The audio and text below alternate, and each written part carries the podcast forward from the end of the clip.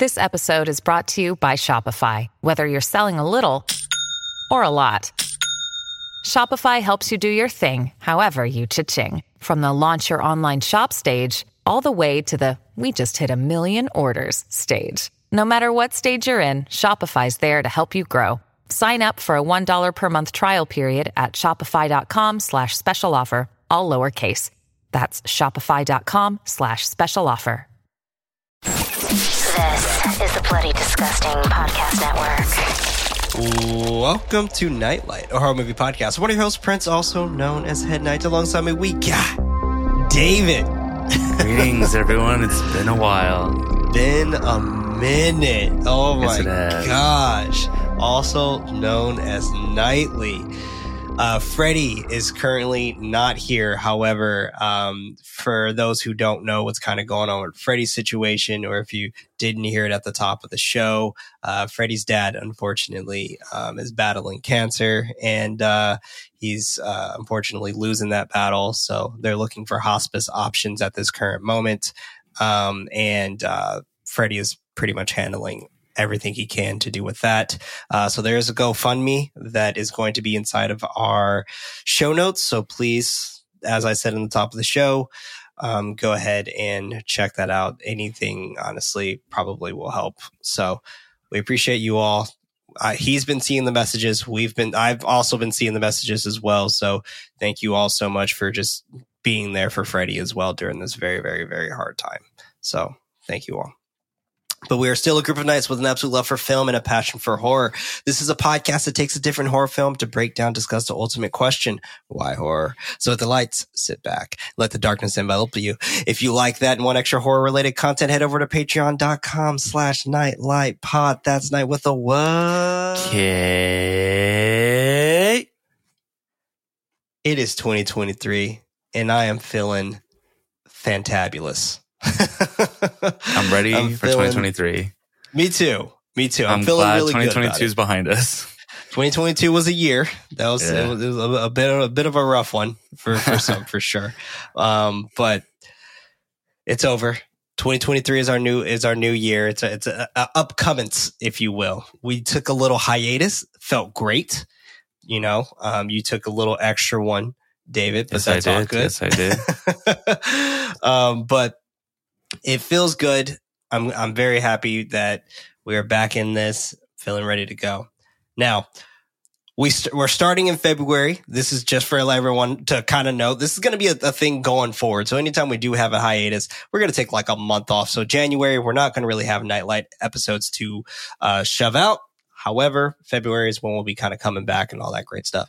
And we are coming back with an absolute vengeance, everybody. We're coming back with another fantastic heavy hitter of a month with the new black. So excited. This is our third time covering kind of uh, black horror films. Last year, we uh, covered kind of a, a, nice uh, categorization of, of black horror films. And this year, we're just going to mainly cover black horror films that takes away most of the stereotypes that we see in horror films for black characters. So this is literally, it has nothing to do with, uh, like slavery and comeuppance and, and, uh, oh, hood horror. We're not doing any of that right now. We are going to ch- check out the new black. So black protagonists or antagonists, depending on what we're, what type of films we're covering that have nothing to do with any of those stereotypes that some of us are used to. We are going to be starting that with none other than Black Box. But before we do that, I do want to make sure to give a special shout out to our patrons over on patreon.com forward slash nightlight underscore pod. Oh no, pod, excuse me. Underscore pod's our, tw- our Twitter. And that's not with a K. Now, shout out our patrons over on there. First and foremost, I just want to say thank y'all for just like kind of sticking with us a little bit.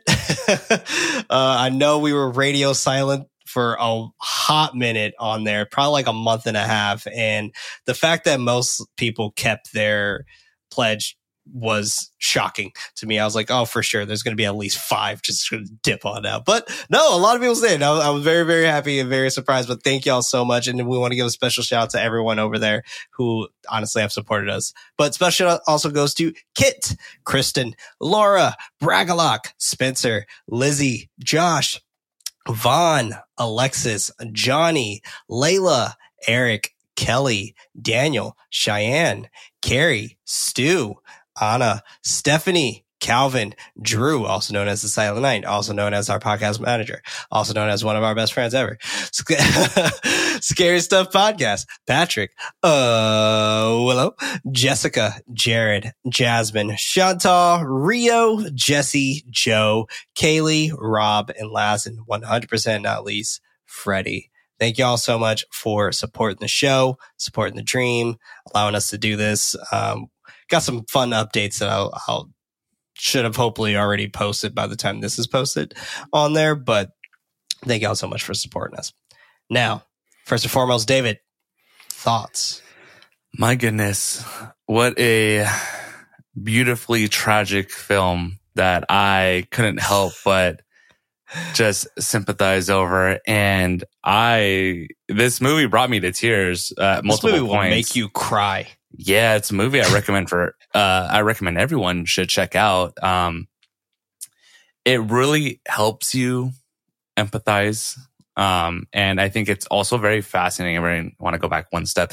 I think it's always very fascinating when you delve into the topic of uploading your subconscious and kind of playing with the boundaries of what that means and what it kind of does to question the the topic of self, right? Um, what makes you you, and uh, how can you define you? And I think this movie does a really good job tackling that. There may be opposing sides, conflicting sides in this, but the film does such a good job to to let you empathize and sympathize with its characters, right? Because although there are some people that are uh, doing things that um, fall into question of ethics, um, you could kind of sympathize right. with them um, because loss is hard, right? And for some people, I'm sure they could empathize with wanting to do anything to have a second chance with someone again. Um, although um, it, it's a constant struggle of like, what, what, what are you willing to do to to get that chance? Who are you willing to kind of right. Take out, lack for a better way of saying it? But my goodness, um, this this movie has so many fascinating characters to observe in it, uh, so many different perspectives. I empathize with the families here, um, and we kind of see two and a half, three families and, um, just the pain of loss and how much of an impact it can have and what it can mean for, you know, losing one parent or losing both parents. And this, this, this movie is a beautiful tragedy because it is painful Truly. to process and think about and watch, but like you realize the beauty of, of bonds and relationships, um, in family and and just not only that but friends and those that are close to you you see so much support here and um, it's a beautiful thing i know i keep kind of re- repeating myself that it's beautiful it's beautiful but it truly is a it remarkable is. film again very fascinating whenever we delve into the topic of uploading one's subconscious and what the the meaning of self truly means to one what defines self to you and right like if your subconscious is uploaded somewhere and put somewhere else, is that still you? Is that someone else? Is it a, just a fake copy? It's very, very fascinating. I recommend everyone to check this film out if you haven't. Yeah, this this movie is kind of like a uh, like an extended Black Mirror episode. It is yeah. such a really good story just in general just the fact that like you have this guy who survives this insane tragic car crash, but but he's technically pronounced brain dead. And for someone to initially still his brain and his body and kind of copy that. Like that's that's fucking scary. But like you said, like the motive behind it us just as humans and understanding the actual motive behind uh, one person trying to do that is very very uh, empathetic like we we we as humans were like yeah but can i blame her you know Yeah. like like Yeah. as fucked up as it sounds like it at the end of the day it's just like I can't blame her. I can't blame her for wanting to have that piece of herself again. Like I, I cannot imagine losing a child. And um I can only imagine how much you would fight tooth and nail just to have that um your baby back. You know what I'm saying? Yeah. Like and, and even even like coming from the perspective of uh having your baby in a completely new body, just having your baby's personality back. Like that is that is some harsh shit. like like you like you don't see your kid, you don't feel your kid, but yet our feel is a different because like I guess for her she felt him and she just knew he was in there and she was like trying to get to get as much back as possible. But this is a, also a very confusing movie, right? Like a lot of hearts are um tied in you know like there's a lot of emotions dealt into this movie and and i find it to be fascinating and beautiful and melancholy all at the same Mhm. time and Good way to put it.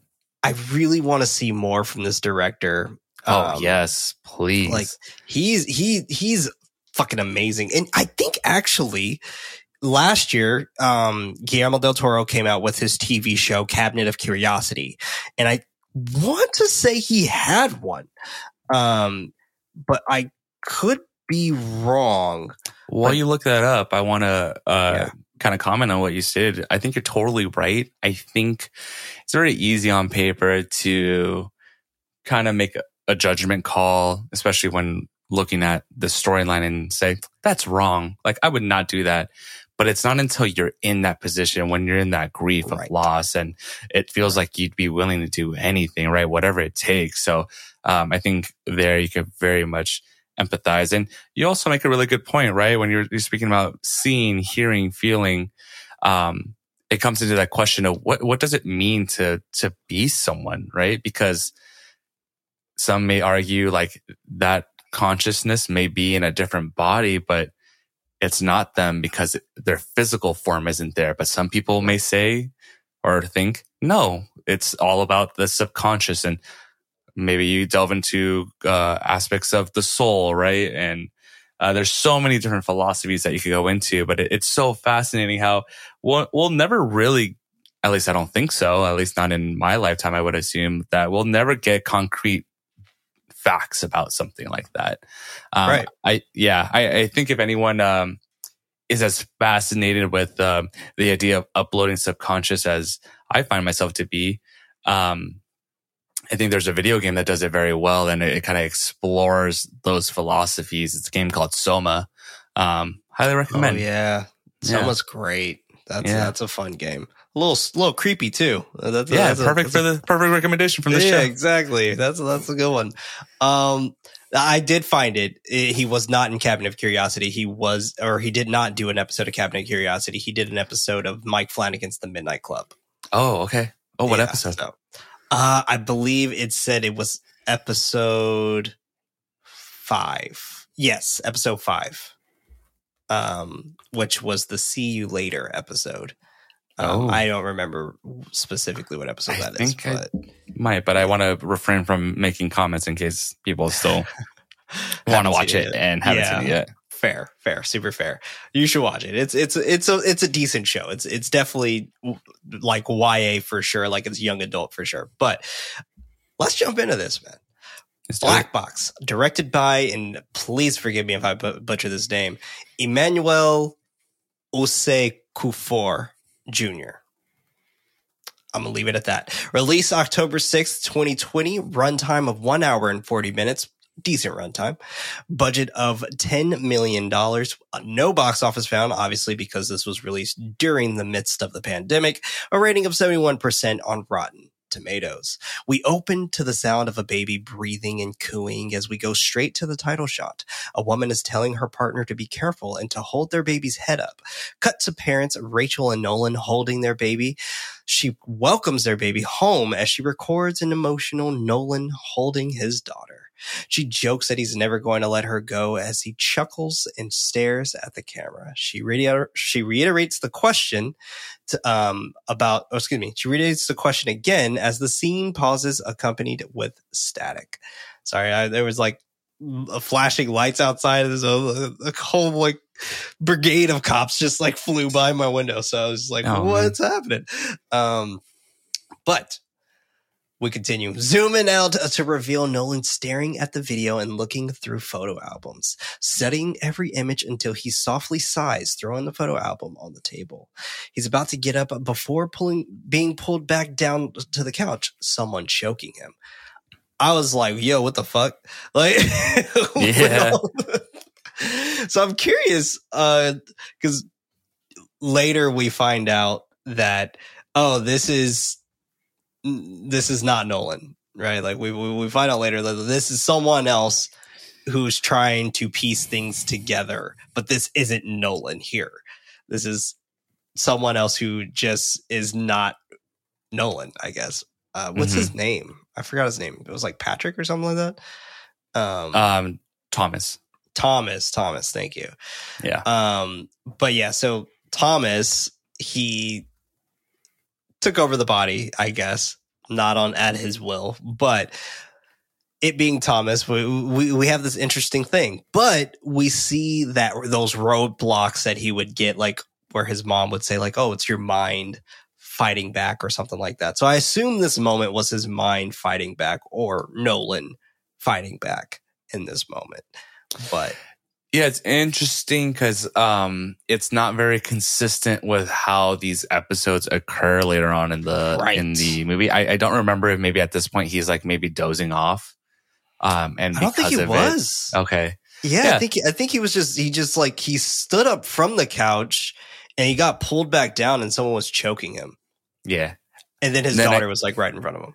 yeah, yeah. So uh, I guess we could just chalk it chalk it up to uh to uh mind trying to movie movie. Uh, I don't, movie I don't want to say magic, yeah, but movie scare tactic exactly. Yeah, it, it, it was it was like a reminder, like like hey, by the way, this is a scary movie that you're watching Yeah. too. You know, so I think it, it wants to um to kind of have you raising your eyebrow and wondering what's going on right from the Right. jump, right? It make I guess it's honing in your attention. It's like, all right, time to focus. We need to pay attention from the start, and it's a good way of doing that. Absolutely. Definitely agree. Um, I forgot to also mention that this, this, uh, series, uh, uh, like Black Box and so on and so forth, uh, came from amidst of a few different Blumhouse films. Um, now there were a bunch of different Blumhouse films that were coming out around this time frame. Uh, And I believe it was called like Welcome to Blumhouse or something like that, where they released four movies. It was Nocturne, The Lie, and Evil Eye and also Black Box. So it was in a span of all of these movies that were, I think, were supposed to have theater releases, but th- since they were already done, they're like, okay, fuck it, Amazon Prime it. So, Yeah, Yeah. yeah. um, bit of a bummer, but I remember it being a pretty decent spectacle at the time. Watch this But movie. Tell your friends. Yes, yes, please watch this movie because this is actually the best one out of all three of all four of them. This one's the best one for sure. Like this one's just, god damn it, this movie's so good. Yeah. You know, and it's it's interesting because I, I feel like kind of jumping a little ahead uh, Yeah. with a thought, but no worries, go for it. it it almost felt like it was going to be cheesy at first, like oh, very predictable, of like Right. what kind of the route we're going down. But even if you can predict that, which you know, not to toot my own horn, but I did. Uh, there's still so many aspects that will catch you by surprise. I think, Right. um, Right. Because it's not just that. There's so much going on. Yeah, no, fair, very fair. His daughter Ava, now older, calls and shakes him. He snaps out of the hallucination as she informs him that they can make it to her school if they leave soon, rushing out of the room, telling him to come on. Sticky notes reminding Nolan to do certain things are plastered all over the house. He quickly does um, his hair as Ava comes into the, the bathroom, showing him pictures of people uh, that is a part of his life. He hesitates before answering Karen. she irritatedly corrects him that it's Kathy. Um, he remembers that uh, that she's his boss of 12 years and he's their lead photographer. She reminds him to uh, to give eye contact and smile, showing that he's grateful for the opportunity. He claims he claims that he's that he's got it. She grabs his tie, helping him uh, put it on, handing him his jacket, telling him to come on as she leaves out of the room. He stares at himself in the mirror before she calls out, calls out that they have 15 minutes left. Nolan goes into his office looking for his phone, moving papers with brain scans out of his way. He checks another message from Dr. Brooks's office, wanting to know if if excuse me, wanted to know if he's interested in the cognitive research studies since a slot just opened up. His daughter comes into the room with some breakfast, reminding him that they have 12 minutes left. He assures her that he's fine, but she makes him take it anyway. He quickly puts on a rubber band um, on her braid. She voices that he used to do it tighter before leaving out of the room. He spots a wall that has a hole in it. And I also forgot to mention like the bad the bandage on his hand, like his hand is bandaged as well because to point out that oh yeah, this dude has violent tendencies. He points to wall. Yeah. He's I got to say I love uh Ava's character. Such a Oh God, well developed character and just does so much for this story arc. Um and yeah, like you said, like there's such good touches here, right? Like the bandaged hand, observing the hole in the wall. You can kind of put two and two together, especially later on as comments are sprinkled in. Um, Ava making comments like, you used to do this um, differently. And I love that we like get sprinkles of things that just feel suspicious or wrong yeah. um, and feel out of character. Uh, but it's not really blatantly in your face. Um, artfully, artfully, artfully done. Yeah, I completely agree because the the thing about this movie is that it it it has such a big subject, right? Yeah. I mean, we're dealing with loss, we're dealing with technology, um, we're we're dealing with hypnosis. Um, so the, it, it, there's very big topics that this movie's trying to tackle, and I think it's doing that very appropriately, especially with Ava's character. Ava's character is insanely important for this Mhm. movie to uh, kind of reground us every single time, and that reminder to let us know that like like oh hey um her dad isn't what he used to be. Her dad used to be this very standout guy. And I would even say his, his best friend plays a great role in that as well. Um, I and I, love I believe Gary. Gary. Yeah. Thank you. Yeah. Yeah. Gary was great, man. Like Man, yeah. such What a down ass friend. You know what yeah, I'm saying? What a good friend, man. like he was just a good ass friend. he runs out of the car, um, or out to the car. Ava raises her hands up so he can buckle her in. This was the cutest shit in the world to me. yeah. Sighing that he's sorry for raising his voice the other night. She understands, blaming it on him just being sick. He tries to explain, but she doesn't want to hear it, telling him, uh, telling him to come on. They start driving toward her school. Ava worried that he's going to miss the right direction, but he tells her to wait before turning his indicator on to turn um, left, I believe it was, making it to the school in time with a minute to spare. Nolan pulls out a pack of cigarettes, Ava wondering where he got those from, reminding him that he doesn't smoke. Confused that he thought he did, she takes them and puts them in the glove compartment. He chuckles as he reluctantly agrees. And I love how you're like, he's just like, okay, fuck. Yeah. she reminds him to smile before going in to ask for his job back. He claims that he has it. She offers to try the handshake again. They try it, but he doesn't remember. Ava optimistic that it'll come back. She gets out of she gets out for school. Cut to Nolan at the the Southern Texas Chronicle to meet his old boss Kathy. He sits and waits for her. She comes into the room. He extends uh, his hand for a shake. She denies to uh, she denies it to give him a hug instead since they've known each other for years. He accepts the hug. They laugh as they sit back down. She reveals that they didn't think he was going to make it, wondering about Ava. What a fucking thing to hear. like I as know you're coming out. the way it's said too. Like it's we so thought you weren't going to make it. Like- yeah, Great.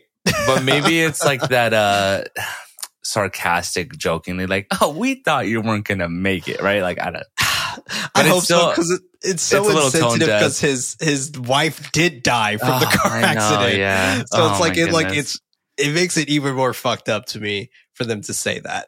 It's a little unsettling too because she's just smiling the whole time. yeah, seriously. Like not like sorry for your loss or anything like that. Just like, But oh, you- we thought you were gonna make it. How's your daughter? Yeah, but you know what? I think from a directing standpoint, it's actually a pretty good move because it makes you feel confused, just as confused as he is in the situation. Probably like That's very just fair. nod, right? Just like yeah, like it's like because if it's as straightforward, like I'm sorry for your loss, your wife passed away, blah blah blah, right? But he, we're supposed to feel yeah, as confused as. Nolan is. Yeah, Sure. That makes total sense. Yeah, I could I could definitely definitely comply with that. He briefly tells her that she's good, joking that she's running the house and him. Kathy compares Ava to Rachel, reminiscing about her stories in the editorials. She apologizes to him. He tells her that it, that it is okay and that it is nice to hear that. Bringing up the reason why he's back there, bringing in some newer samples. She immediately cuts to the bullshit, um, letting him know that the publisher won't sign off on any of this. He doesn't understand. She explains that the photos just don't the level of his past work. He wants to show her new, newer samples, but she cuts him off, understanding that he needs this. But it isn't like he, it isn't like how it used to be. Her voice fading as she blames it on the budget restraints. Nolan goes to his car, having a brief moment to get his anger out as he, um, out on the steering wheel. Cut to him going to the hospital to meet up with his friend Gary. Gary comes out to greet him, telling him to stop being down, knowing that he's too talented to allow that to get to him. They leave to get some food in the cafeteria, Gary wondering what the plan is now.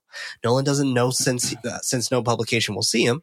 Well, do you know that like for sure? You just like assuming because one publication was just like nah, and it was a publication that you've been there for like twelve years. Like I get it, but like just a defeatist attitude. yeah, exactly. Which is very Thomas behavior. You know what I'm saying? yeah, yeah, yeah. Not only that, um, but getting angry at the steering wheel. that too. That Yes, I didn't catch it the first time, but in Gary, uh, retrospect, Gary, uh, a lot. That's you know, I, I, I glad you actually brought that up because a lot of this movie, in retrospect, you, you really see the characteristics of like, yeah, this is not him. Even Mhm. though we technically only get to be with him for maybe two to three minutes in this movie, um, but like you very much could see like, yeah, that's a different person. yeah. which I mean, I mean, it's probably kudos to the actor that played him, which I think, oh, God, I always ruin this person's name, but I, I want to say it's Mamadou, um, or Mamoudou Athie is h- how I think you pronounce his name. I was gonna mention we don't meet Nolan until the end of the movie, right? Yeah. We know Thomas the whole time, but because we don't know Nolan or Thomas yet, and we're introduced to Thomas as Nolan, we just assume this is what he's like. It's not until Right. you know the second act where we uh we hear perspectives and opinions from other people of like, oh, you you're never violent. yeah. wouldn't Like, you're not violent. Like, what are you doing? yeah, and uh it's uh so in these moments where he's upset, you just think, oh man, that sucks. He just got an accident. He's struggling. Um, but when you Right. have that information and retroactively look at it, you're like, oh, this is signs of being out of character right from the start. Yeah. Which is fucking genius. Yeah, very, very well done. Genius. Gary offers to spot him some money, but he doesn't accept, knowing that there will be other jobs. He asks Nolan about his hand being wrapped. Nolan frustratedly answers that he punched a wall because of a bill collector. Gary chuckles, question about him hitting something, never seeing him lose his cool. Nolan gets a call from another doctor regarding his brain injury. Gary thinking that it might be a good idea to take Dr. Brooks on her offer. Backtracking his previous statement about studies being risky, especially since they've tried all the traditional doctors, knowing that she's she's one of the leading researchers in her field and they have nothing else better to do pretty much explaining that he just needs to remember who he is again they head into into dr brooks office since she's in the same medical office which i thought was interesting i was like what is this kaiser I know, right? gary asks the assistant if she can squeeze nolan in Um, she explains that she's with a patient right now, but she will go. She will go check. Gary's pager beeps for him to go back to work, wanting Nolan to feel uh, to feel it out for a little bit. He leaves a seat in the lobby, his attention turned to Brooks, giving a demonstration on the TV. She shows a brain dead man sitting in a chair, showcasing his memory on the screens, explaining that her team has um, has been researching this for over ten years, trying to answer the question if they if they can wake them up. She is about to showcase their most recent developed device before the assistant calls Nolan in to see Brooks. It's crazy because I think this device would have explained that like it worked. Like Yeah. she was able to wake someone up. hmm they greet each other. She tells him uh, she t- uh, tells him to have a seat, and she pulls out a tape recorder uh, stating his name, his age, the car accident six months ago that killed his wife, and the effect it had on his brain. Continuing that he was found unresponsive on the scene, remaining in a coma for three days. She circles brain dead before continuing that on the third day, Nolan regained consciousness with severe memory loss. She circles that as well. She finally apologizes about his wife, understanding how it feels losing someone you love, which she ain't wrong. Yep. Definitely not wrong. Um, Hey, it's what- great go to see this actress. I haven't seen her in decades. Oh man. Tell me Show. about it. Yes, Yeah. yes, yes. Phylicia Rashad from the Cosby Show. Gotta love her. Um, she's also in Creed as well. oh, I haven't those. watched Creed yet. Watch Creed, man. I Uh, will. all of them. I, I'm very excited for Creed 3, but like, I don't like boxing movies, but Creed was actually good as shit. If um, the only boxing movies out there are Rocky movies, and I love boxing movies, so I have to watch the Creed movies. Yeah, you have to watch Creed if you love Rocky for sure. Um, because it, it was just passing down the torch, and I think it did it did it in such a great way. Nice. But yeah, uh, definitely loved loved seeing her. She just was like, wow, childhood on a screen right there. totally. Um, he wonders if this will help with his amnesia. She's she's surprised that he even survived the crash. It would have been funny if he'd have been like, "Why the fuck does people keep saying that to me?" Just like, dang. Uh, uh, his head healing is um, knowing that his head is healing well. She goes over all the past procedures, smiling that that what they do is much deeper. He's confused on what they even do there. Before she continues, she wants to make sure that the pathway to his memories aren't totally corrupted. He wonders how she plans on doing that. She questions if he, if he's ever experienced hypnosis before. Brooks shuts the blinds before pulling something out of her pocket, instructing him to relax and focus on the plus the plus sign on the wall. He's skeptical, skeptical but she continues instructing him. He starts to focus. She instructs him to focus on the center and for him to allow his eyelids to fall. She echoes that his eyes are getting heavier as his eyes begin to close. He opens them back up into a dark room, looking around for a moment to nothingness, noticing that his hand is healed. He asks her what this is. Brooke starts a timer. Nolan hears the timer clicking as she continues looking around before walking forward. He hears a sharp crunching noise. He calls out to whatever it is, the question gathering her attention. The crunching continues. ar- continues around him as footsteps approach him. Something touches his shoulder. He leaps out of the chair screaming. She stops the timer, sighing for um, sighing from the excitement, convincing him that that he's fine, wondering what he saw. He questions what she did to him. She claims that he, that uh, she claims to have done nothing, but he doesn't believe her, knowing that it is the same thing that that he sees in his nightmare. She explains how how this exercise works and that nobody has ever seen anything until after m- multiple sessions. Excited that he was able to see something this fast and soon, claiming that his subconscious is active and that this, and that his memories are there, knowing that they are deep but there, thinking that th- her treatment can reverse his condition. Still freaked out, he tells her that he needs to think about it before storming out of the office.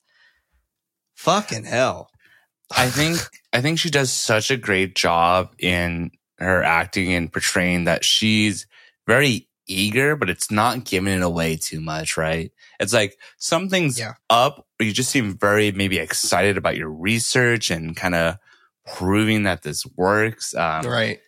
um, so it's But not her giving boy you too there. much. Yeah, exactly. but like, it, but you're right. Like, it's not giving a, a lot away. Um, it- it's very much playing along with the facade, right? Mm-hmm. Th- th- This very mysterious type of um experience that we see here, for sure. So, 100% right on that. Cut to Nolan back at home while Ava is still uh, still at school, waiting for him with his, with her teacher, Miss Everett, wondering if there's anyone else that can pick her up. Thinking that Nolan must have got forgotten uh, forgotten again, Ava assures her that he's running a little late. Everett's uh, comment said it is 30 degrees and they should wait inside. Ava then corrects her, saying it's 42 degrees. Actually, doesn't drop below 30s until next week. uh, you know, I, I found that so comedic, but at the same time, my I felt so sad for her because it's I like did too. 40s are still freezing. Yeah, still really cold. I was in California.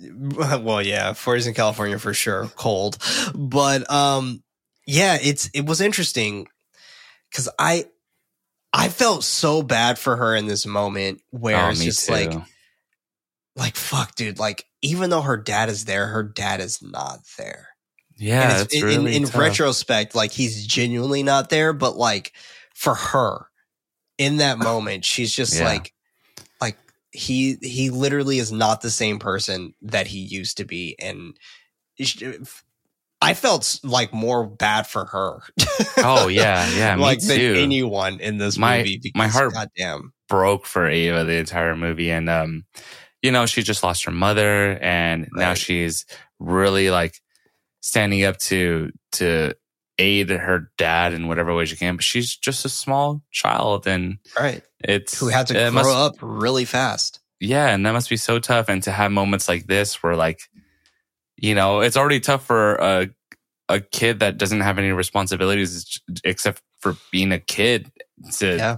get forgotten about at school. I can only imagine how internally tough it was for her. So yeah um, moments like this uh, have a lot of impact, and I think they're very necessary for the movie, and it does a really good job.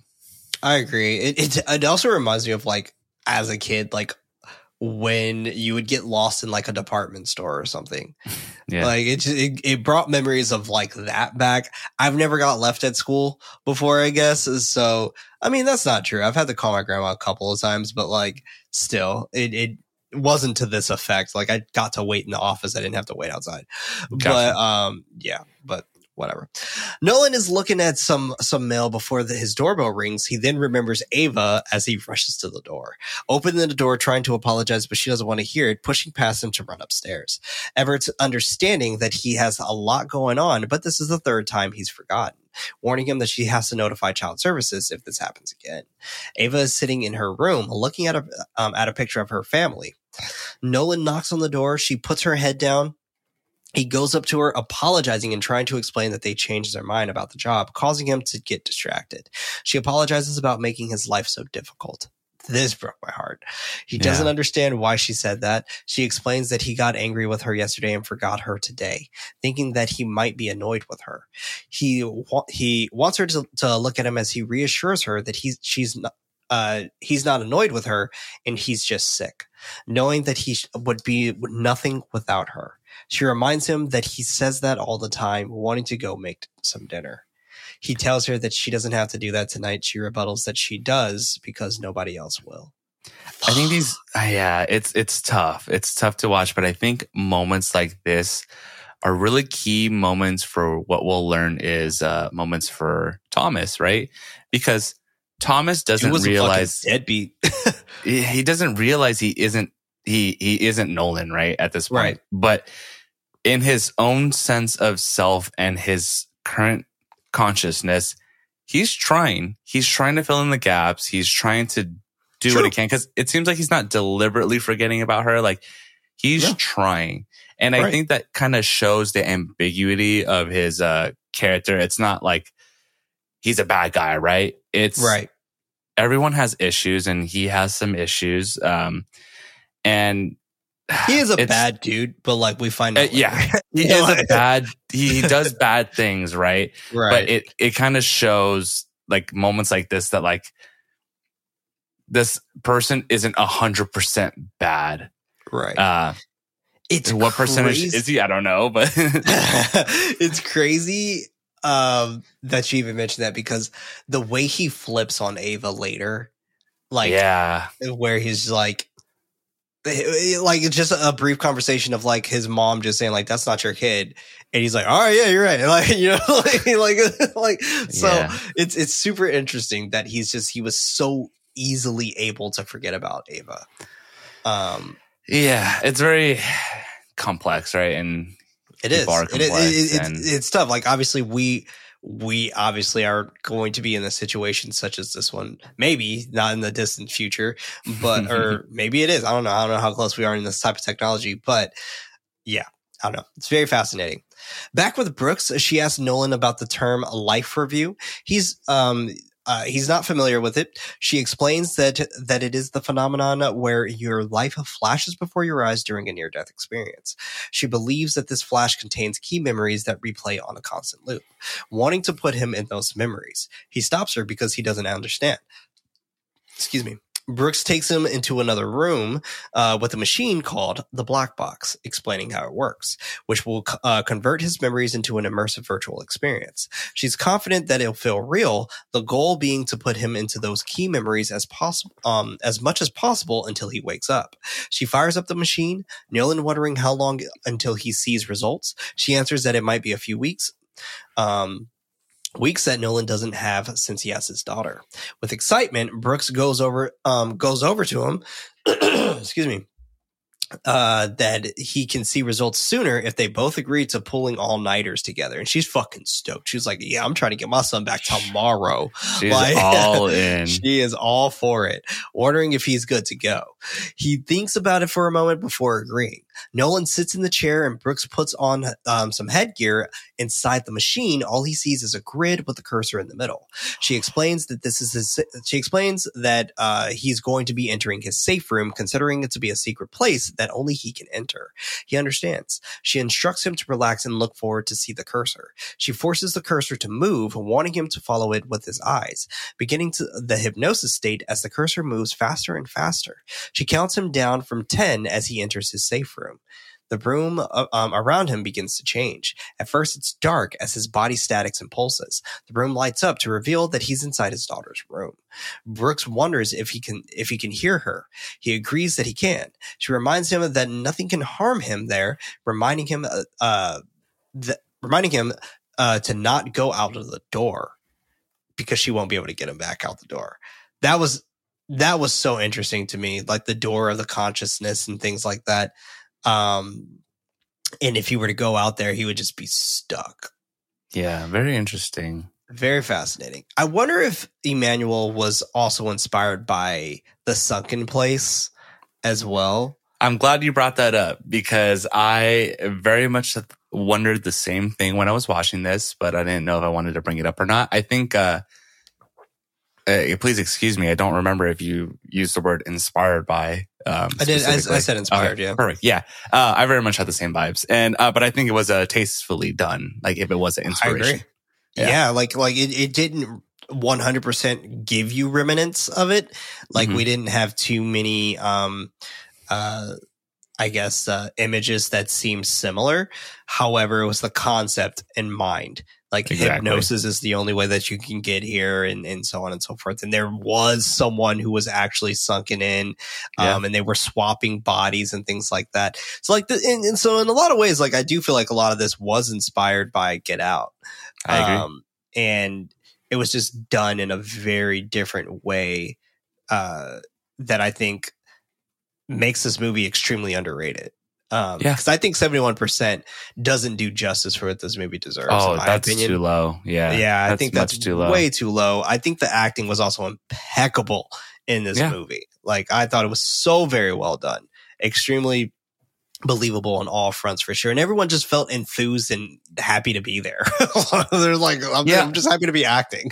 you know what? Now that I think about it, yeah, the entire cast, I think, had really great acting jobs. Yeah, Yeah, Yeah. even even the children, like yeah. Ava was fucking like she was great. Like Yeah. she she was so like amazing in this movie. I have to agree. He looks back at the door as she explains that he can only count that she could only count him out uh, from inside of the room, seeking his understanding as she explains that she cannot bring him back if he leaves. He stutters as he understands. She explains that there is an analog watch uh, there with him. He spots it on the shelf as Brooks explains that he's going to go go deeper into his subconscious and will not be able to communicate with her beyond this point. He picks up the watch as she tells him that uh, that he will be in one of his memories when he pushes the crown on the watch down, wanting him to focus and concentrate on it. Also, having the ability to turn the crown to move on to another memory, but if he feels uncomfortable at any time, he can push the crown and return back to his safe room. She asks if he understands. He hesitates, but claims that he does. Brooks asks if he's ready, and and he, he and he is. He's ready to go. He pushes the crown crown in and jumps to his wedding day. At first, he's confused, but Rachel, quote unquote, we'll say Rachel right now, uh, walks down the aisle as in he sports a smile.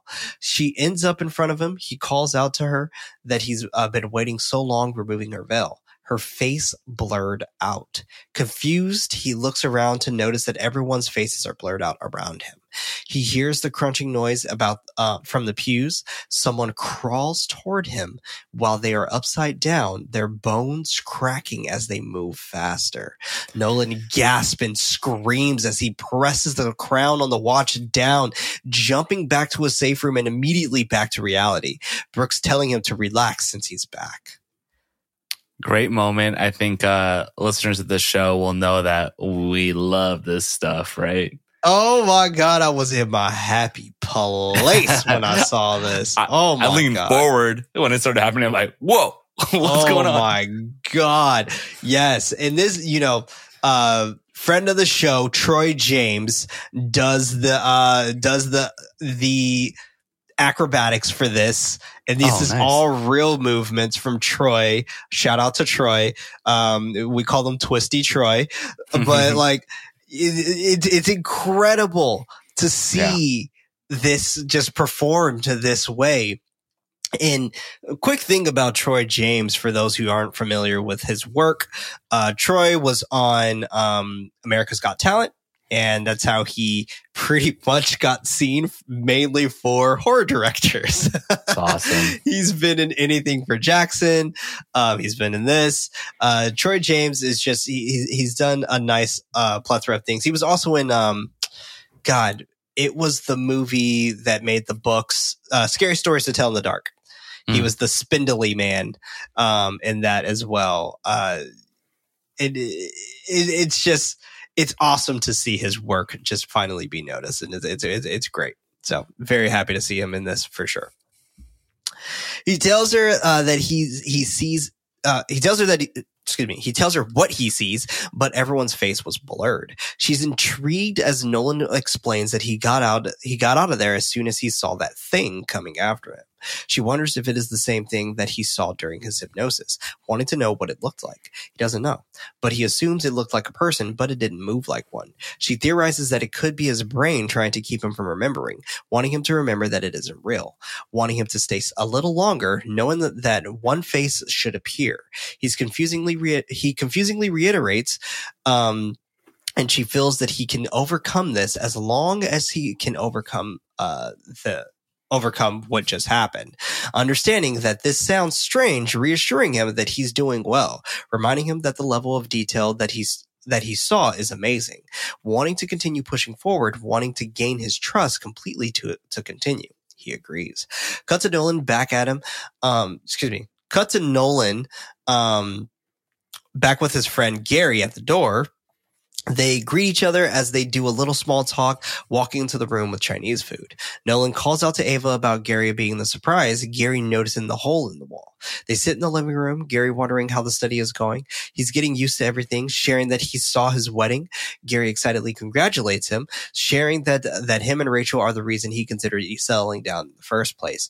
Nolan questions if they uh, were always that happy. Gary chuckles that they were, and it was gross. already having this 40 year plan mapped out together. Ava walks into the room with plates and silverware, greeting Gary, adding that she w- was the first thing checked off the list. She uh, sits on the couch smiling if they are talking about the plan. He agrees, wondering if she still remembers it. She exclaims that she does, throwing the detail that she was also supposed to be getting her first car when she turned 16 and a half. Nolan see, uh, seems left out as he doesn't remember. She looks down at the iPad with the background being of her mom and dad. She flips it over. Gary confused as he looks over at Nolan. Nolan nods. Gary taking taking this to be his cue to console her, adding that it is okay to miss her her mother and she doesn't have to pretend, embracing her for a hug, letting her know that it's okay. Yeah, because this poor girl didn't even have a chance to fucking like mourn her mother. Yeah, because she had to focus on helping her father, which is very Exactly. commendable. And it's no one's fault, right? Um, No. but that's so tough on a kid. I, I, I couldn't imagine.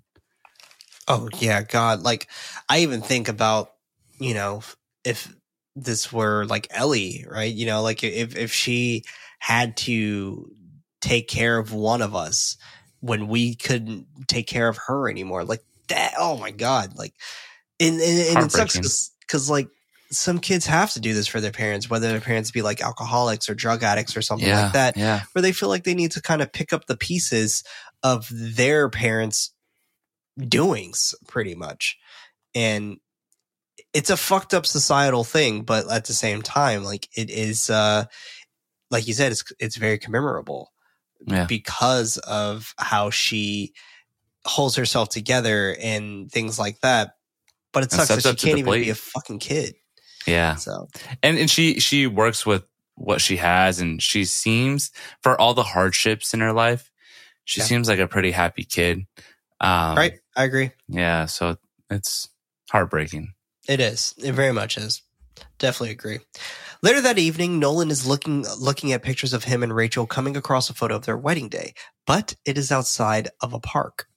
Confused by this, he but he picks up a chapstick, uh, or excuse me, a chopstick um, from the ground, twirling it around his fingers, remembering the time him and his family were out having sushi. He drops the chopstick on the ground. Next day, he takes Ava to the sushi spot. She asks him what the pla- what this place is. He writes down the, uh, their order on the menu, smiling that he brought her there when she was three. This being him and Rachel's favorite spot. He teaches her how to use the chopsticks. They bring out the sushi, and she tries some. He takes her. Um, he. Uh, he thanks her for her patience with him.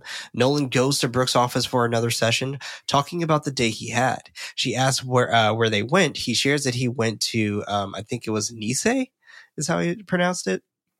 i think might Um, be right or close to being right Yeah. Uh, she is pleasantly surprised, adding that she loves that place while uh, putting the headgear back on. Fucking hell, man. Like, when this, in retrospect, it's just Yeah. like, fuck, like, well even in the moment too because i feel like the moment you see that he's studying the wedding photos and it doesn't line up you know Right. something's up right and especially with the memory in the sushi shop Hey, it's Kaley Cuoco for Priceline. Ready to go to your happy place for a happy price? Well, why didn't you say so? Just download the Priceline app right now and save up to 60% on hotels. So, whether it's Cousin Kevin's Kazoo concert in Kansas City, go Kevin, or Becky's Bachelorette Bash in Bermuda, you never have to miss a trip ever again. So, download the Priceline app today. Your savings are waiting. Go to your happy place for a happy price. Go to your happy price, Priceline. You're seeing hands and again it's not giving you too much but it's still giving you just enough breadcrumbs giving you enough. yeah and then to follow up with dr brooks saying i love that place and like the expression on her face i'm like oh yeah this is just the right amount It, it truly is. It really, truly is. And, and like, it was, it was such, in like perfect delivery as well. Yeah. Like for her to kind of deliver it that way, just for those folks who are rewatching it the second time. Because when I was rewatching it, um, this second go around, um, I was really watching it from Dr. Brooks's perspective this time because of the fact that she's a very enticing character. And in some ways, she's almost the main character, right? Um, we're just not in her point of view or her perspective, but in some ways, she's the main character. yeah Um, and I found that to be very, very fascinating for sure. Um, I think everyone here has their own story and it they're all like uh meaning at one central point, right? Where all their stories kind of clash. Um and I think that's what makes not only the the movie great, but like the characters themselves great because it, it they're all just very strong pillars. Yeah. Individually. I agree. I agree. He wonders if he stops now, uh, will his memory just return naturally? She explains in a very doctory terms um, that he has brain damage, which is the cause of him seeing blurred faces. Wanting him to stay, uh, to try to stay al- long enough to see something this time. Wanting him to say the mantra, quote, I run my mind, it does not run me, end quote. If he sees the upside down man again. Wanting him to repeat it back to her, he does. Back inside the safe room, Nolan goes for the watch, turning the dial and clicking the crown, transporting to an apartment um, bedroom, a baby crying on the baby monitor, trying to get his bearings. He turns off the monitor and heads inside the baby's room. I also want to point out that he's holding like a broken hanger in his hand as Yeah. well. You know what? I realized um, anytime I see broken hangers on on the screen, I get scared uh, because of Mommy Dearest. Oh, sure. So like, I feel like I for some reason like I saw like broken hanger. I thought abusive abusive situation. That's right what my mind went to, and it's like I'm like, oh, that's a really good like go to staple tell. I think people can rely on for Mhm. maybe Either that or household. bruises, right?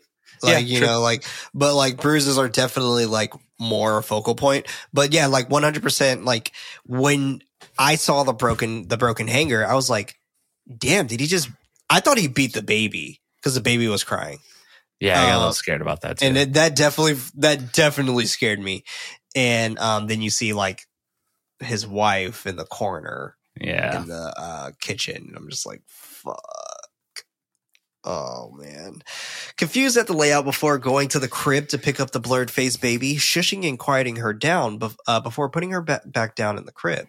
He looks outside the window, spotting landmark across the street before he- hearing a woman crying. He walks over to the other room, passing up a broken plate on the ground. The woman is leaned over the stove crying before turning around um, and where he notices her bruiser her bruises on her arm before his attention is turned into the cr- the crunching again the crunching sound again. The spindly man twists out of the crib as nolan chants the mantra. This was fucking great though. Holy shit this was scary. The man crawls towards him uh, as he begins to speak the mantra louder. The man stands up grabbing nolan causing him to gasp back into reality he's ready to take the headgear off but brooks stopping him and having him uh, repeat the mantra he unbuckles the strap, breathing heavily. She asks if he knows where he is. He nods as he apologizes, explaining that it felt like it was really choking him. She's confused by that, but then immediately writing it off that his brain is fighting him, thinking that he must be getting close to something since his brain is throwing everything at him, wondering what he saw. He explains that he saw his daughter as a baby, then his wife. Brooks comments that uh, patients are often surprised by what they remember. He shares that he was inside an apartment, not knowing how he knew, but he knew where everything was, thinking that the only place him and his wife has ever lived was inside of this house. Brooks smiles at this explanation, reminding him that he uh, that the device pulls directly from his subconscious, thinking that maybe he was there at a point in his life, thinking that it could have been uh, for a shoot. He disagrees thinking that it was way too familiar for that. She wonders if any faces appeared this time. He shakes his head, telling him that he's getting close to stay with this. I love this moment because this is kind of her getting a little bit more of a verification for herself that this is Thomas, right? Yeah, exactly. Um, in this moment, she's just like, "You sure didn't see this on a shoot, and maybe you're just remembering things incorrectly." And he's like, "No, like this place felt too familiar." And for her, Mhm. that was just like, "I got you, motherfucker!" Like, like yeah, yeah, totally my right. son is in there. Yeah. So yeah, it's, it's very very interesting. Nolan goes to see Gary. He's quiet at first. Gary knowing something is wrong, Nolan wonders if him and Rachel ever fought. Gary chuckles that they did, but never anything too serious. Just a tendency to just he just him having a tendency to be late on things. Uh, he wonders if he's ever escalated uh, into anything more. Gary doesn't understand what he's asking. Nolan questions if he ever hit her. Gary's flabbergasted at the question, reminding him that he never hit anything, bringing up the memory that he cou- he couldn't even get Nolan to watch a boxing match, calling him a pushover, punk, and weak while chuckling. That would have been funny if, if Nolan would have been like, "Okay, oh, okay, okay, I get it." yeah, I get it. I, I actually, I chuckled at this moment. I thought it was very. This was funny. Yeah, it This was funny. definitely funny. Uh, Nolan doesn't think this is funny though. Gary offers him to sit down, wanting him, wanting to know what happened. Uh, he shares that in therapy, he remembered that there were, that they were in an apartment and Ava was a baby. Gary cuts him, cuts him off to question the apartment. Nolan wondering if he's ever lived in lived in the apartment. Gary doesn't think so, but it is possible since he was in a different city when Ava was born. And I think he said he was in Palo Alto actually. Yeah, he did. Um, yeah. Shouts out. Um, which eh, for those who aren't familiar with the Bay Area and Palo Alto, um, and him being a doctor, he went to Stanford Medical. Yep. Um, Nolan gets up from uh, from the bed, trying to take a deep breath w- when he realizes that something is off about his study. Knowing that the place felt familiar, and Brooks said that the machine only takes memories. I was actually very excited when he said Palo Alto because I was like, "Look at that! A brother went to Stanford Medical. Oh Hell my yeah. god, he's not just a doctor, but he's a smart ass doctor. Okay, okay." um, Gary thinks that this uh, that it could uh, possibly be a hallucination, reminding him that he had a, a serious head inju- injury and has um, a lot on his plate. Thinking that things could just things could just be getting mixed up, wanting him to trust him that Rachel would have told him. Uh, that something like that would have happened between them, wanting him to focus on Ava. Cut to Nolan outside Ava's school, finding the clock tower from his memory on his phone. Ava comes to uh, out of the school calling for him. She tells him to just smile and wave at her teacher as she scowls and walks away. They try their handshake again and he messes it up, telling her one day. Inside the car, she uh, she raises her arms up to buckle her in. He questions if she's too old for that, but he's always but he always does it. She asks him if everything went okay with Brooks, and she does this in like a very chipper tone. But he bluntly claims that um, it did while sighing heavily. She asks him what happened. He shares that he saw her as a baby, but she had no face. She calls it creepy, while uh, which is has him smile. Looking down at his phone, he asks if they could make a quick stop. A quick stop an hour away. 65 Like he- minutes, man. He puts the coordinates in his phone, dude. Yeah. Sixty-five minutes. Let's take a 65 quick minutes. stop. And I was like, ooh, this is someone that doesn't care about this child in this moment and totally Yes. disregarding that, you know, she probably wants to go home and have something to eat. She was at school Yeah. all day. I know. Um, I, I know. I always was hungry after school. Yeah. always because usually the lunches sucked but Yep. like I, I like i had a ritual i would go home pop in two Eggo waffles do my homework real quick and then pokemon was coming on at 4.30 bro so i knew yeah. that so like pokemon was it and then at five after pokemon was done digimon came on on fox so like i was i was on my shit man i like i had my i had my my things now If you were early enough, you could catch Sailor Moon at four. i was never able to catch sailor moon Oh, man. I would I- always have to watch the reruns and I'd be in my bed. Moonlight. I remember I would uh off tangent real quick, but uh I remember being a kid and there was like the boys and the girls and uh the girls always wanted to watch Sailor Moon and I secretly wanted to watch Sailor Moon, but I didn't want to Sailor admit was it. So great. to the boys, I'd be like, you know what, like just today we'll we'll watch it with them. Let's just do them a solid. and I'd be like, hell yeah, Sailor Moon. Stoked. Sailor Moon was great, man. Hell Sailor yeah, Moon it was, was. awesome. I never watched the remake of it because they remade it.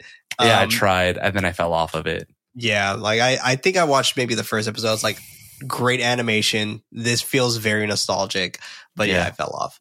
Um, but yeah, the show I watched a lot was Martin Mystery though. Like, but that wasn't until I was in like maybe middle school, I think, Okay. um, maybe even high school. Um, but anyway, besides the point. Uh, they drive to Marshland University. Nolan looks for the the possible apartment building, uh, but he's not finding it. Ava becomes impatient, wondering if he has a, has an address or something because she's hungry. He claims that he um he can sense it, knowing that they're close, and she, that, I- if I was her, I'd be like, "What the fuck does that mean? Like, I'm hungry. Like, what do you mean you can sense it? Can we at least drive through a McDonald's? like something. Yeah. He sees the same color gate from his memory. They park the car as he looks around a little bit, seeing the tower across the street. He gets out of the car, forgetting that Ava is inside the car as he locks as he locks it. She bangs on the window. He runs over to her, opening the door and apologizing, asking if she would like to come up. Um, she nods her head as they head inside the building. Nolan gets a flash memory of, of himself falling down the set of stairs, breaking his bones. Ava um, goes downstairs toward the elevator as he as he gets another flash. He slowly walks up the stairs. Ava comes back up, wondering what's going on. They go to the floor. At, um, he tells her to wait there as he searches down the hallway for the door in his memory. He comes across apartment A203 and knocks on the door. A little girl named Ashley answers the door. He apologizes for bothering her before asking for her mom. She goes to she goes to get her, but he takes this opportunity to somehow walk inside the apartment. Um, flashes of uh, uh, flashes from his memory flood his brain as everything matches and connects from the stain on the kitchen wall to the wallpaper in the living room. Ashley's mom, Miranda, gets up from the couch, scared that this fucking random dude is inside of her apartment. Nolan then realizes what the fuck he's doing and he apologizes and runs out of her apartment. yeah. I gotta say, I wanted to comment on this earlier. I'm gonna backstep a little bit, but like the moment that Nolan Thomas sees like the the green fence and even Yeah. back to when he's in the memory of the wedding, I think this movie does a really good job of capturing what it's like to like kind of imagine and visualize a memory yeah. the way I it's agree. shot uh very much feels akin to how it, that moment that aha moment like when you see the fence and you just think back Right. to um looking out the window and looking at that fence and Jimmy how- Neutron blame it- brain blast. exactly and even in the scenes where he's um in the black box and colors are kind of vibrant and muted and smeared at the same time it's it's yeah, really well done Yeah, I agree. Like not and like your memory is not completely what it is on that moment, but you're getting those traces and uh, kind of these shimmers of your memory. hmm Really, really great. Nolan goes to see Gary, wanting Gary to write down the address. Gary remaining, um, uh, excuse me, reminding him that he w- would have never hurt Rachel. Nolan thinks uh, of the possibility of, of, te- of cheating. Gary pulls him aside, reassuring him that he didn't cheat and he was a good husband, reminding him to look at every everything he's done for Ava. Nolan cuts the conversation short to head back to Brooks's office. Gary does a little digging through Nolan's files, finding most of the notes to to say that further review and testing is required uh, because of his neural analysis is inconclusive. Meanwhile, Nolan ge- uh, goes into Brooks's office. She comments about him looking more relaxed. He sighs in agreement as she puts uh, the headgear on, wanting to see a face this time around. She is about to remind him about uh, of the mantra, but he's got it down as he repeats it before she even gets to say it. She launches him in, she launches him in straight to the wedding. Nolan lifts the veil of his wife as the cracking man comes down the aisle again. He tries to ignore him as he shakes um, to put put on the wedding ring f- for his bride. The man continuing down the aisle, however, standing right in front of them.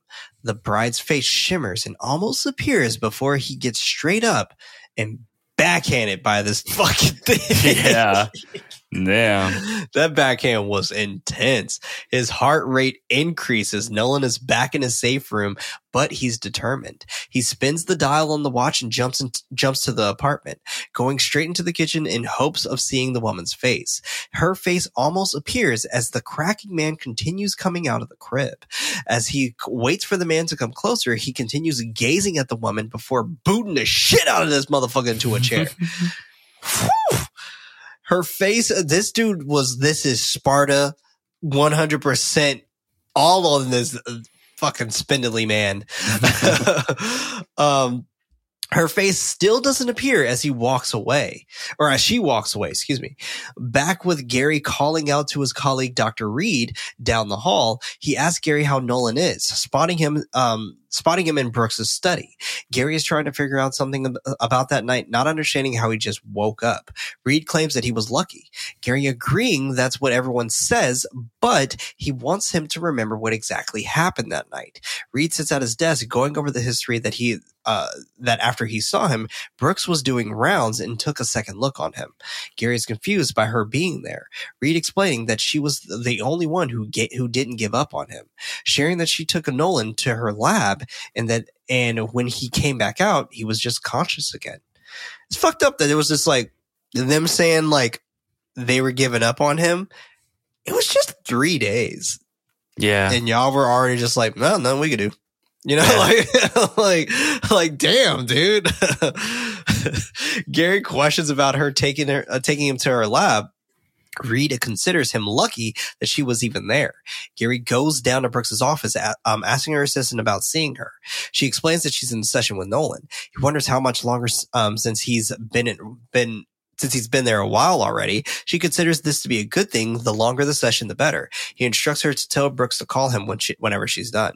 Meanwhile, Nolan ain't giving this shit up, going back in a third time. This time straight to a hospital bed, all types of fucked up.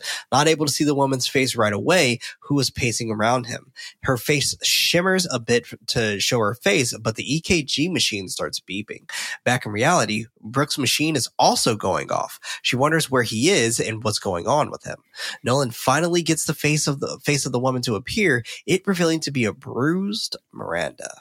He clicks the watch and he's back inside the safe room, sitting on the bed and taking the watch back to those other memories, finding the woman in all of them to be Miranda.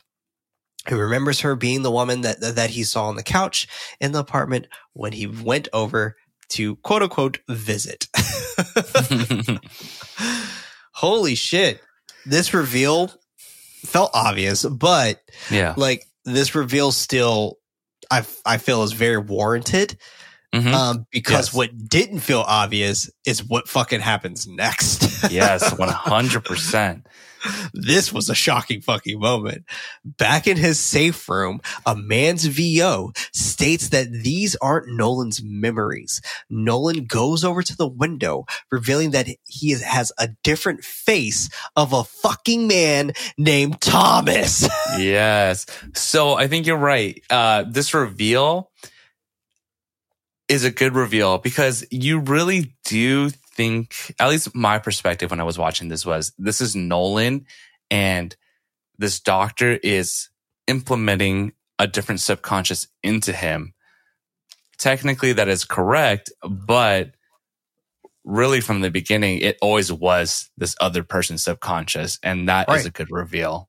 It's not Nolan slowly losing himself and becoming someone else. It, he was always Nolan was else. never there. Yeah, Yeah. like it was literally that- just someone else. Yep, and that line of these aren't Nolan's memories. Oh my god, it's it's Fuck. it's that aha moment for Thomas and for us. Truly, and it, it and it penetrates you with like, wait a second, like like Yeah. you know, it, like it was it really just Along with the uh, visual representation of the reflection and seeing Thomas seeing his own face again, man, yeah. and yeah. everything just clicks. the the other reveal that we get later, a lot of reveals in this movie, but the other reveal we get at, very shortly after this, also I didn't really see coming either. Um, but like, wow. um, stating that they they are his memories and they have always been his. He looks around the room, not understanding where he is, then sees the pictures of Nolan and his family on the wall, breathing heavily as he trembles and touches a picture of Ava another one of his memories asking Miranda to marry him, his child being born, the sushi date, and his mother being Brooks at the restaurant. Yeah. That also shocked me. I was like, the plot thickens. he calls out to her. She hears him and calls back to him, not understanding how this is possible as he speaks through Nolan. She questions if he remembers, sobbing that he remembers as she holds his hand. She pulls him out of the machine. He breathes, he breathes in deeply as he comes back, confused at his body and his mom standing right in front of him. He goes over to look at his reflection in the glass. He wonders, he wonders what she did as she tries to let him know that it is okay. Tom is not accepting that. He questions what she did. She pleads for him to sit and hold his hand. She explains that, that when he he slipped down the stairs, they brought him back. They brought him there. He was still alive, but it was already too late. Um, trying everything.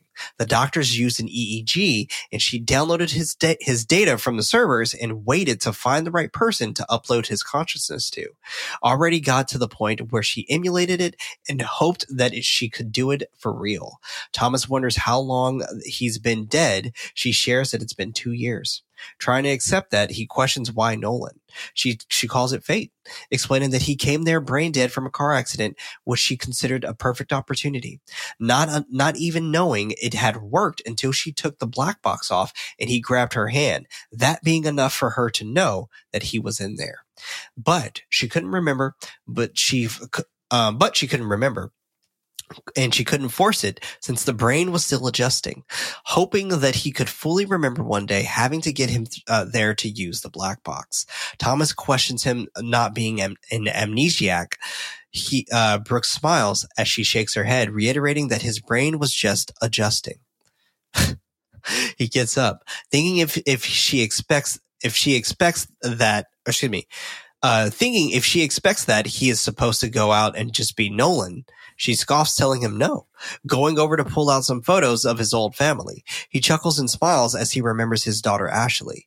She comments that he has a second, a second shot with his daughter and wife. Quote, a second chance to be the man and father I know you should be. End quote. All right, let's talk about this because a lot's Yeah. happening. Yeah. I don't Right. even know how I could cope hearing that I've been dead for two years and I'm just back. Fucking hell.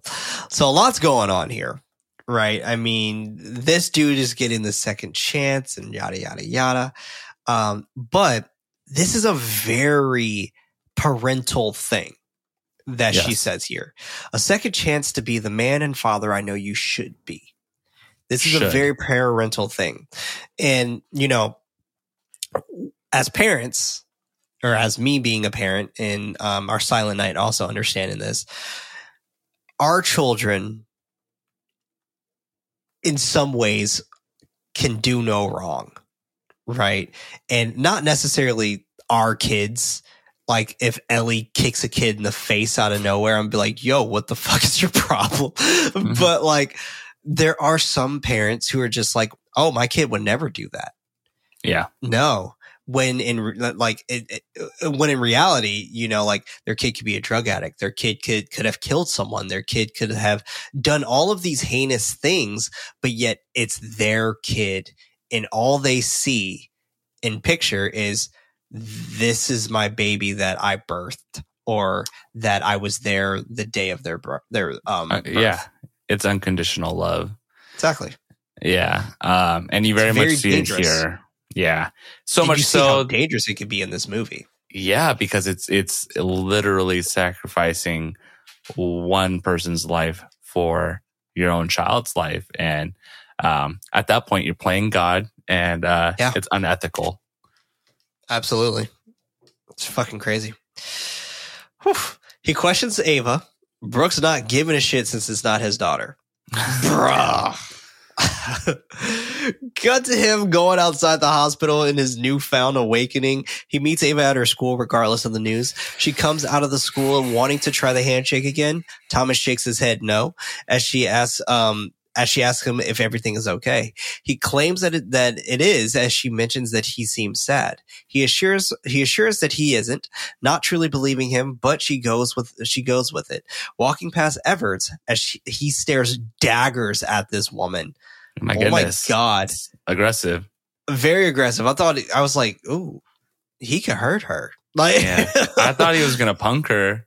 Just thought like so real too. quick. Yeah. like like it was definitely a, a scary moment for her um inside the car ava raises her hands up for him to buckle her in but dude is already setting those boundaries he doesn't instead he buckles himself in and she does the same for herself then Oh, grabs the phone to type in the coordinates for dinner she realizes that he smoked reminding him that he doesn't smoke asking him if he would like uh, for her to make stir fry he irritatedly nods she punches the coordinates in for the grocery store so they can uh, pick up some bean sprouts. He cuts her off that they won't do that tonight, wanting to talk to her about something, but feels it would be best if they do it at home. She's confused, wondering if everything is okay. He explains that he needs to drop her off at Gary's for a few days. She doesn't understand why. He claims that things aren't safe with him. She scoffs that he's fine and goes over all the things that they've been through. He yells for her to stop and that he's a grown ass man. He calms down a little bit, wanting her to trust him. My heart is breaking at these moments because I I have the assumption that he's gonna leave her. Yeah. Right? He's gonna run off and become Thomas. I'm Thomas now. like the, the the way he just was like so quick to just drop her. Yeah, man. It's uh hell. Like, it's I, like heartbreaking. even if I was Thomas, I would be like, I can't do that. well, you're orphaning the child, right? Um, Right. Because like she lost her mother and she had a second chance with her father, but for him to just disappear on her, man, how how gut wrenching. But you know, as shitty as Thomas is, and he is doing shitty things, at least he has some thought, right? Because he's Right. like, I'm gonna leave Yeah, her he- with Gary. Gary seems like a good dude, at least. He definitely like he thinks about it, right? Yeah. Yeah. He he he doesn't just I'm out. I'm dipping, right? It's like leave you at the school. yeah. Because he, could have. he tries to set something up for her. Um, and I think he uses his coldness and his distance to try and make it uh, as quick and painless as possible. Yeah. Um, but you know, kind of like it- ripping a band-aid off. exactly like it's it's terrible, but he's trying to trying to make it as easy as possible for her, in my opinion. Yeah, I agree. Inside Ava's room, she doesn't understand why she's packing so much since he said it was only supposed to be a couple of days. He tells her to hurry up as he stands by the door, watching her put all her clothes inside the suitcase, assisting to at least help her zip up her bag. At Gary's house, he comes out to greet her, Thomas ending with an, okay, see you soon. She writes on his hand before she leaves, Gary helping her out of the car. She grabs her bag, not needing any help from him. He uh he tells her to wait wait one moment to speak speak who he believes is his best friend still. Thomas sheds a tear as he rips Ava from uh from her only parent. Fuck. Even I mean- writing that was just like, oh god damn. Yeah, I know. I'm like, I'm in like, I'm choking at all these moments, like this Dude. drop off moment, and then seeing that she's writing something on his hand. I'm like, I'm quivering. Yes. Uh, I was a fucking baby when he reads it though. Oh, me too. That's when I lost it. Yeah. Gary goes to the driver's side calling out to him. He irritatedly answers. Gary shares that he found out that Brooks took him uh, to her lab when he was in a coma. Thomas answers with an, okay. Gary confused that this isn't, this doesn't sound strange to him, not sure what's going on, but thinking that it equates to him seeing these false memories. Thomas shakes his head. Gary offering him to come inside because he's worried for, for him going home alone, wanting him to stay, stay with him uh, stay with them. He tells Gary that he just needs to be alone in his own environment. Gary doesn't understand, especially without Ava wanting to talk this out. Thomas cuts him off, yelling that that it is just for a few days and that he just needs some time. Gary shakes his head in agreement. Um, Ava or nods his head in agreement, not shakes his head. Um, Ava waves waves her last goodbye as he starts to uh, starts the car and drives off. Stopping at the sign, finally reading his hand saying, Don't forget me. My heart. Fucking hell, broke. dude. Oh my God. The amount of like, I, when I first watched this, I definitely, I cried on this part. I'm not gonna lie. But Yeah. I didn't think it was gonna hit me again the second time, but it hit me harder the second Oh, time because like I know I was like Thomas was always there. Her dad Yeah. was never there.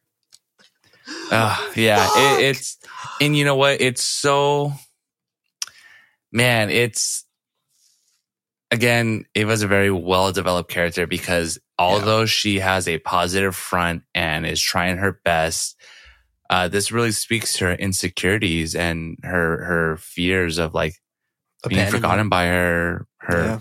father and being abandoned, right? And she even has a probably she has an inkling of what's probably going to go down, and that's why she's writing it on. Right. Right? Like Oh, she man. knows. yeah, And like that I think that's what makes it even harder. Is that like Yeah. she she and she's powerless as a child, so Right. what can she do? Man, it's uh, and but again, like as tragic and heartbreaking as it is, like uh, it's beautiful storytelling. I agree. Definitely agree. Um, he looks through the rearview mirror, seeing Ava standing there watching as the cars drive drives away. Cut to Thomas back at his apartment complex, looking at the stairs his abusive ass fell down, approaching his old door, um, taking off Nolan's wedding ring before knocking on the door. Miranda answers the door but immediately shuts it, telling him from the other side of the door that she will have to call the cops if he keeps coming back. Thomas tells her to uh, to wait as he calls out her name. She's confused as how he knows her name. He creates a bullshit story that he went to undergrad with with Thomas. She opens the door, explaining that she never met him. He furthers the story that they uh, took genetics class, but after that they went uh, they didn't have the same track and grew apart. But he told her about the first day that he met her. Or, th- but he told him about the first day that he met her. While explaining all the things he's telling Miranda, he begins to tear. He begins to tear up. She smiles, asking him, uh, "What's up?" Which I thought was great uh, for the moment. She's like, she's like, "Wow, that's so sweet." I still don't know you, so like, how can I help you? Like- Yep, totally. He claims that he just moved into the area and wanted to introduce himself. Their daughter, Ashley, comes out asking if dinner is ready. He tries to peer inside to get a look at her as Miranda goes to check on her. She asks, uh, she wants Ashley to go and finish her homework. She comes back, um, that it was good to meet him, but she needs to take care of her daughter. He understands, but stops her asking if she has a moment. She doesn't, but he claims that it'll only take one minute. She allows him inside her apartment, offering him to have a seat as she turns down the burner. He sits down looking at himself in the hand mirror. She sits across from him asking asking him what's going on. He asks if she remembers his mom. She uh she does, but they don't talk, wondering if something happened to her. Thomas ask ask her if she ask her if she remembers the dream project that she was uh, always talking about. They chuckled at they chuckled at the thought of it, but he continues the question and she remembers calling it quote unquote digital voodoo nonsense. He springs up that it wasn't voodoo. She doesn't understand. He chuckles that this is going to be hard to explain as he gathers the words to let her know that it worked and that Brooks did it. But Miranda still doesn't understand what, what he's talking about. She asks for his name again. He tells her, is me, Thomas. Man, Bro, what?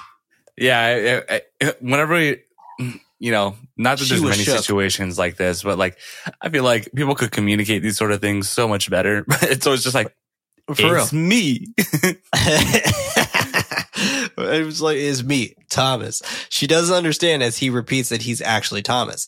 Not believing him, she tells him to leave out of her apartment, claiming that he has five seconds before she calls the cops. He starts bringing up the memories of them together. It's shocking her as, she, as he takes her hand to remind her that it's him.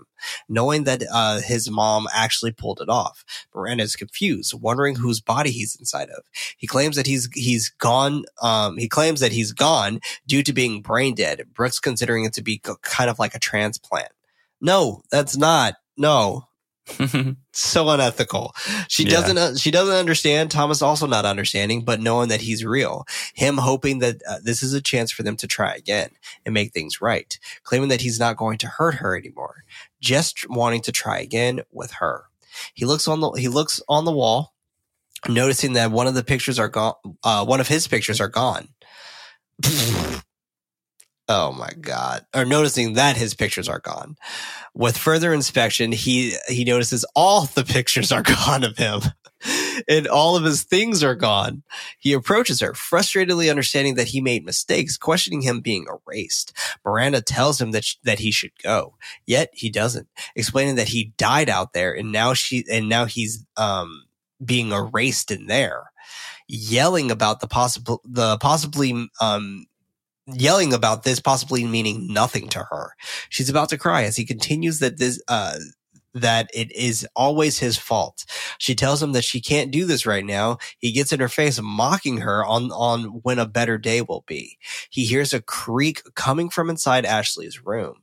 Miranda tries to stop him, but he overpowers her, pinning her against the wall, telling her to never touch him again and that she's his daughter too.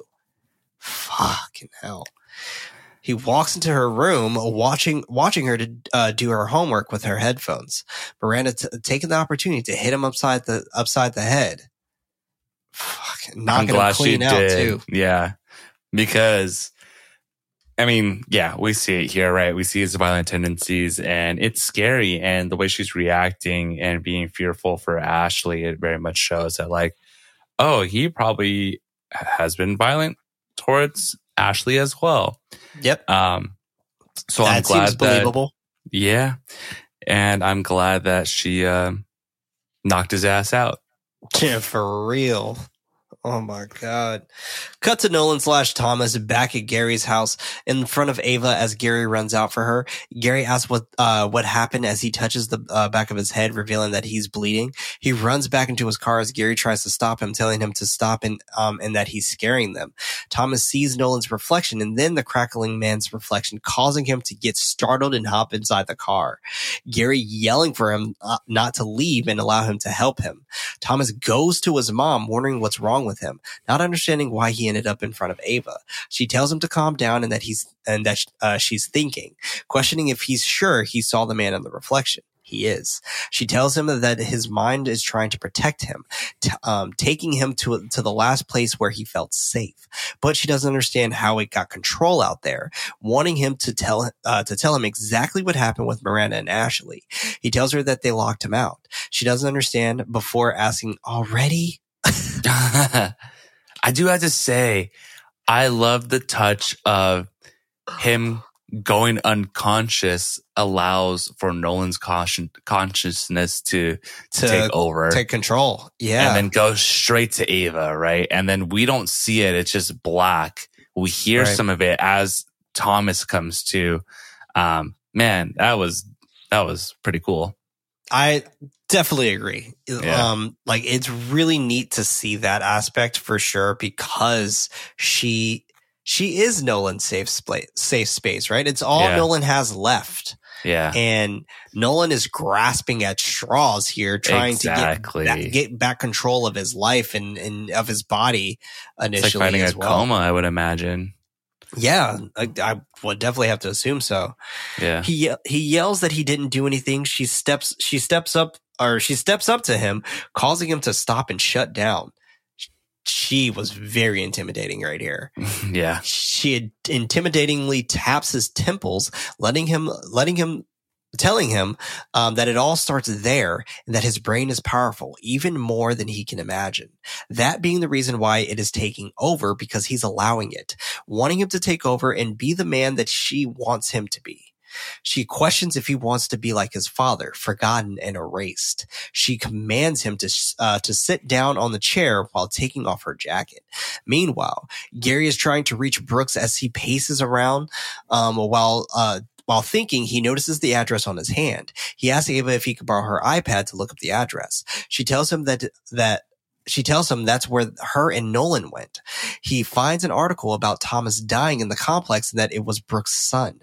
Thomas is being strapped up um, to the black box, wondering if he gets rid of the crack the cracking man, he will be good. Brooks tells him uh, to think of it as a root of a virus and kill and kill and kill it, and it'll stop. But she doesn't know what will happen if it harms him. He questions how to find it, but she knows that it'll find him. He's ready to go. Brooks telling him to choose his own safe room this time around. She sends him inside. He goes in as himself uh, this time around, him finding pictures of Miranda, Ashley, and himself on the wall. I love the detail that Miranda um, isn't smiling in any of these photos yeah. either. Miranda and Ashley just look uncomfortable. Yeah. He looks at himself in the mirror, seeing his face uh, uh, this time around, inspecting all the photos that are all on the wall. The door ra- um, behind him bangs and rattles. He approaches it and unlocks the door before stepping back into the living room. The cracking man walks into the room backwards as he twists himself around towards him, finally turning around to reveal that it is a very, very tired Nolan. Thomas calls out to his mom, telling her that it's Nolan. Concerned, she responds that it's actually his mind, doing what it has to do to hold him back, telling him to remember why he's there. Thomas then starts beating his ass as Nolan pleads for him to stop, but he continues the ass whooping, grabbing a weapon, calling out to his mom to get ready to detach him. She begins counting down as he as he is about to stab Nolan, but Ava's voice is heard from inside calling out um, to her dad. You know, this also reminds me of another movie that came out in 2020, um, Possessor. And um, I don't think you were on that episode, David, but uh, Possessor was uh, an interesting flick that kind of had this same concept where they would be uh, plugged into a machine and they would force their consciousness onto someone else to um, act out assassinations. Oh, Yeah, interesting. It's a very interesting movie. Um, it's and it's actually re- a really good movie. It was one of the best movies out of 2020 for sure. But um, yeah, it this kind of reminds me of that. Causing them to both stop, Ava and Gary both are wondering what's going on as she yells for them to not touch him um, since he's still under. Ava yells for him. Nolan weakly saying that uh, he's there with Thomas Thomas over him. Gary pulls her away, wanting Brooks to uh, to work so they don't hurt him. She tells him uh, that she tells him that they are going to restart the count. Thomas tells her uh, that uh, it really is Nolan. Um, she whispers for him to stop and focus, but he can't, knowing that he's still alive. She frustratedly chuckles about her sacrificing a lot for him, but he's still not re- uh, ready, and he'll never he'll never be. Thomas takes a deep breath, telling her to get ready to count count him out again.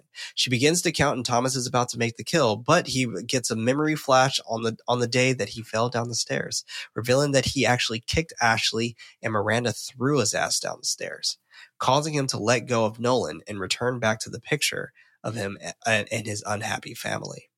Uh, I think this whole climactic moment is great. I do want to make Yeah. a comment on how uh, Nolan is very true to how his close ones describe him. He didn't throw a punch. Nope. He was pleading for it to stop. And he sadly was just like taking the beating. And um, it was so heartbreaking because it's like, this is this dude's mind. And Right. he's probably still recovering from the accident. Um, yeah, true. So it's heart wrenching, definitely. Yeah. But Yeah. uh, it's just, again, very artistically done. I got to give applause to this movie. this, this movie is very well done. He looks over at Nolan before staring at the door and walking out of it, leaving Nolan in the room as he stands outside the apartment door. Back in the lab, the machines are beeping as they are losing a pulse. Brooks not understanding what's going on, telling her son to respond, asking if everything is okay. Ava yelling for her dad that she um, that she's there. Gary yelling that he needs to go to the ICU. She counts him out, taking the headgear off his head. Nolan lays there unconscious before getting a pulse again, shedding a tear as Gary calls out to him. Uh, Brooks grabs his uh, his hand, calling her son's name. He looks up at her, then his daughter, before reaching out to her instead. Immediately doing her their handshake, Gary also checking in on Nolan to see if he's good. Meanwhile, Thomas is just left in the darkness. Brooks claiming that something is wrong, wanting to do it again, but Gary stops her, reminding her that she took an oath. Then, um, helping Nolan out of the chair before breaking her black box, telling her that she's done, knowing that she will do it again if she had the chance. Cut to Nolan back home, walking over to his side of the bed before sitting down, rubbing his wife's side of the uh, side of the bed, officially having a chance to mourn his deceased wife. I want to cry just thinking about it, man. That Dude, I, for I got choked. I'm getting choked up now. Holy shit, Dude, Um, yeah, same. Like that hit me hard, man. Yeah, me too. Um, I, I can't imagine losing Kathleen. Like, Ugh. fuck, that would, Yeah. oh my God, that would destroy me. I mean, I think That you and I destroy me. were both empathizing at the same level for sure. Um, Absolutely. Going back, I, I, I love the touch of Thomas exiting, uh, through the door because Me too. the whole time I was like, what is he going to do? Is he going to stab himself? Like he's going to, that's just so tough to not only do, but to see someone else do. But, um, it wasn't, you know, we were told the rules of the door in the beginning, but it wasn't Right. shoved in our face, right? So enough had happened for us to To forget in that the- possibility. put it in our subconscious and to be reminded of it. And it was so artfully done and kind of letting himself just fade out. I Yes. wonder if Thomas is always going to be Like Just a little small- remnant of him. exactly a small remnant of him inside of Nolan. And I also wonder because all of this went down, I wonder if Nolan would have Remembers survived the accident. Oh, What if because of the subconscious download and because his active mind was placed in his brain when he was quote unquote brain damaged, what if this never happened? He wouldn't have survived. Right. that's so I wonder, I wonder. That's, that's a good thought. yeah. Fuck, I don't know. That's interesting. Hmm. Man. Ava runs into the room with her pillow. He greets and hugs her before uh, redoing her hair, offering to, and he, he's like wiping his tears at the Oh, same yeah. time. Oh, like so- he's trying to like, you know, like, oh He's my trying God. to be strong. He's trying to be there for Ava. And it's like, this is the Nolan we've heard about. Exactly. Offering to read her a book, she runs off to grab one. Nolan looking at himself in the mirror. Miranda, um, on the other hand, is drinking some coffee while reading the newspaper of Brooks being dismissed after the patient scandal. Ashley coming into the room, wondering um, what she is reading as they continue packing up to move. Good for her. Good her. move. Good That move. was yeah. such a good for her moment. yeah. Brooks, on the other hand, is still seeking a way to bring the black box back online to bring her son back yet again. Uploading his brainwave into the black box, it illuminates and she puts her eyes to it, smiling and sighing from relief to see her son. Then credits. Fucking Good A. ending. Open, This is a open ended enough in that. Yeah. In that last moment. Um, I'm surprised he didn't go to jail, but I guess you can't really prove what went down. right, fair. There's no yeah. evidence of that. I mean, but you, but you could go to jail for patient abuse. That's Right. true. Yeah. So I was So- surprised to see her just like, oh, I lost my job. I'm back in my home office. Right, ex- exactly. Yeah, But Like, yeah. I'm still continuing my studies. Like uh, it's, Yeah. it's still all good. Um, well, there's no movie ba- facts for this one. Just go watch it. Just watch it. If you Yeah, haven't. just, If you did just watch go it- watch it. Good for you. Yes, and like goddamn. But we will 100% be keeping this month going with the next film being Bodies, Bodies, Bodies. I am so insanely excited. We'll be doing this um, with a special guest, two special guests that will announce that um, specific day, which I'm going to be very, very excited for, um, for everyone to officially meet as well. But man, this fucking movie's great. Uh, but this was Knight Light, a horror movie podcast. I was, oh, before I even get to all of that, sorry, we took the hiatus, so I forgot to even do our, our last little minute plugs there. Um, we definitely want to keep this conversation going. Sounds like Twitter is staying. So I guess still continue hitting us up on Twitter at nightlight underscore pod. Um, and that's night with a K.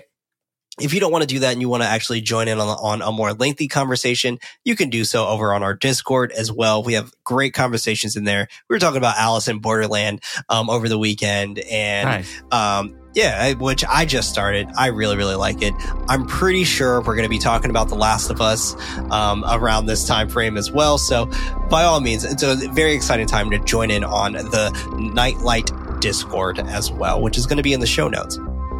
Now, this is Knight Light, a horror movie podcast. I was one of your hosts, Prince, also known as Head Knights. Alongside me, we had David, Stay spoopy, everyone. always and forever, also known as Nightly. With your help, we can reach more ghoulish nights with your recommendation to someone who would actually enjoy the show. If your podcast app allows you to rate our show, please consider getting, giving us five stars ratings, as it honestly does help us out a ton. For extra horror related content, head over to patreon.com slash nightlightpod. That's night with a what? Okay. And remember, everybody, don't forget your nightlight. We back!